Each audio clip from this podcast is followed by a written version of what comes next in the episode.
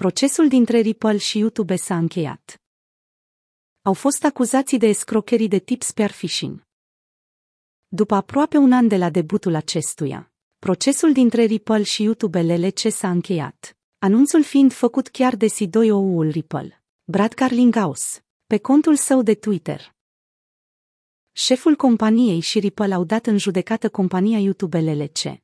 În aprilie 2020, proces în care subsidiara Google a fost acuzată că a profitat de pe urma unor activități frauduloase, care îi avea în centru chiar pe Garlinghouse și Ripple. Mai mult, platformei video îi se reproșa cu a eșuat în a-și exercita puterile administrative pentru a opri activitățile frauduloase. Anul trecut, Ripple și cu mine am dat în judecată YouTube pentru că nu și-a exercitat puterile și politicile proprii astfel permițând unor conturi false, care se dădeau drept conturi ale Ripple și al meu, să comită escrocherii în care era implicată oferirea de XRP. Acum, am ajuns la o înțelegere și vom conlucra pentru a preveni, descoperi și opri astfel de escrocherii, scria Brad Garlinghouse. Ripple și YouTube, implicate în escrocheria spear phishing. Escrocheria se baza pe atacuri de tip spear phishing unde un cont de pe o anumită platformă este anulat și conținutul său șters. Apoi, pentru că acel cont fusese anterior unul verificat de platforma în cauză, era folosit să arate ca și cum ar aparține unei figuri proeminente precum Garlinghouse. O falsă ofertă de XRP ar fi fost lansată, ofertă care pentru a fi primită ar fi trebuit să fie recompensată cu sume cuprinse între 5.000 și 1 milion de XRP. În schimbul acelor sume, celor care erau țintiți li se promitea că vor primi de cinci ori mai mult. Cum funcționează spiarfișinul și care este diferența față fișinul tradițional? Fișinul tradițional, precum cel prin email, este de obicei trimis către un număr foarte mare de destinatari, aleși, mai mult sau mai puțin, la întâmplare, cu așteptările ca măcar un număr foarte mic să răspundă. Aparent, Poate fi vorba despre un email oficial de la, să spunem, o companie de livrări care ar putea să trimită un colet. Mesajul ar suna ceva de genul, coletul tău va întârzia. Clic aici pentru mai multe detalii. După click, un maluare se va descărca automat în laptop sau calculator și vei fi trimis către o pagină falsă care seamănă izbitor cu cea unei companii reale.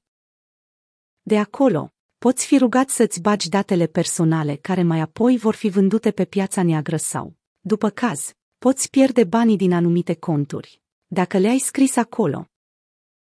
Spiar fișinul, după cum îi sugerează și numele, țintește câte un singur cont, emailul având un conținut creat special pentru acea persoană.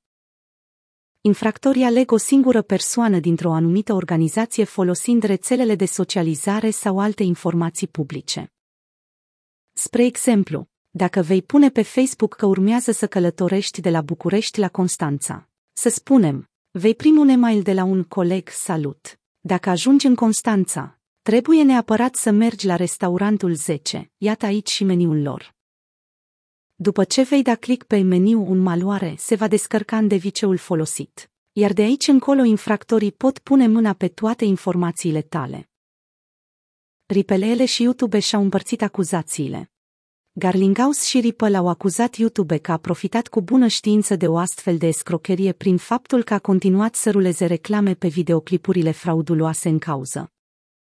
Deși CDO-ul spune că s-au făcut progrese în lupta împotriva acestor metode de escrocare, rețelele de social media tot au responsabilitatea de a și curăța platformele platformele de socializare încep să țină seama de rolul propriu în împiedicarea derularea escrocheriilor cu criptomonede.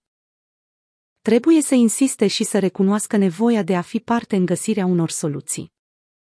Unele conturi precum XR Forensics ajută și detectarea și recuperarea de fonduri furate, dar platformele trebuie să conducă acest atac altfel efectele ar fi insignifiante. A mai spus C2OU-ul Ripple.